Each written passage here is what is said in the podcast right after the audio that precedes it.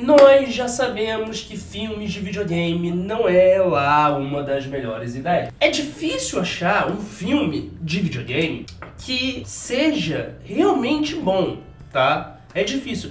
Porque quando a gente fala de videogame, a gente pega uma série clássica de videogame, como por exemplo Uncharted, que eu gravei vídeo aqui pro canal, é difícil você ter uma adaptação porque você já viveu aquela aventura usando ali o jogo, no jogo, você já viveu aquela aventura.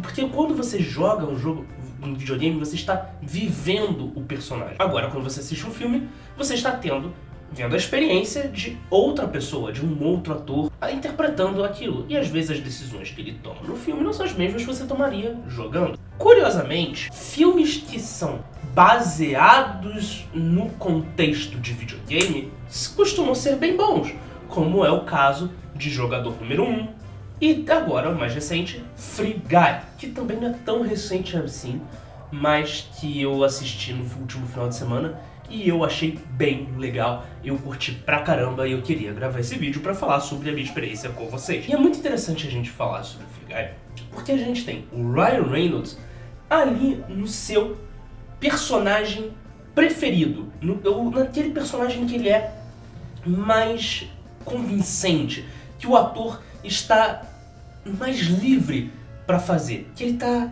jogando em casa, que é o personagem que é cômico e ao mesmo tempo de ação.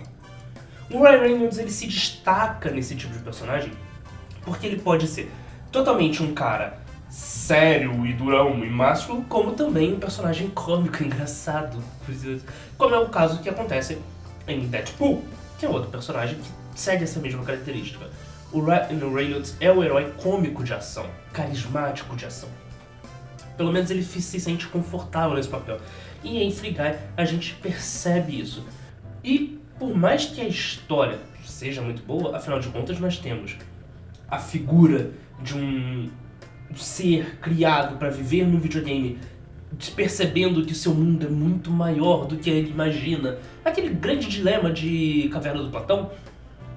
Mas ainda com uma história de amor, assim. Eu sou apaixonado por uma pessoa, mas essa pessoa, ela não existe no meu mundo. Ela é um ser de outro mundo. Nós somos de espécies diferentes. Tarzan já brincava com isso, mas ali você tem esse universo construído. E ainda a figura do Taika Waititi, que não é só um empresário do mal, o vilão propriamente dito. Ele não é só ganancioso, ele é o ganancioso cômico, o ganancioso engraçado. Ele é um cara que ficou famoso se apropriando de ideias de outras pessoas para enriquecer. Mas o ponto que torna ele de fato vilão é ele agir da mesma forma que a indústria cinematográfica. E é aí que as coisas mudam de figura. Enquanto Taika Waititi ele é previsto só como um vilão genérico do mal, tudo bem. Mas quando você chega à conclusão que ele faz exatamente o que as grandes corporações, inclusive a própria Disney faz, e não só a Disney como a Warner, a Paramount, que é, bem, nós temos um produto dando certo vez de a gente criar novas coisas, que a gente não pega esse produto dando certo, transforma ele numa marca e faz ele crescer a exaustão com novos produtos, novas coisas licenciadas, novas adaptações, novas etc, etc, etc. E aí, a obra original, que é onde Ryan Reynolds está intrínseco, simplesmente se torna uma moeda de troca e que, propriamente dito, não serve para porcaria nenhuma, inclusive deixa de ser a ideia original, portanto que ela foi modificada. É um free guy, ou se a gente fizer uma tradução literal, é homem livre, cara livre. Ele é uma comédia perfeita para toda a família. Mas se você parar para pensar como indústria cinematográfica e indústria do videogame, você vai chegar chegar à conclusão de que é uma grande crítica e uma grande reflexão sobre os caminhos da própria indústria e o que vai acontecer com ela para o futuro.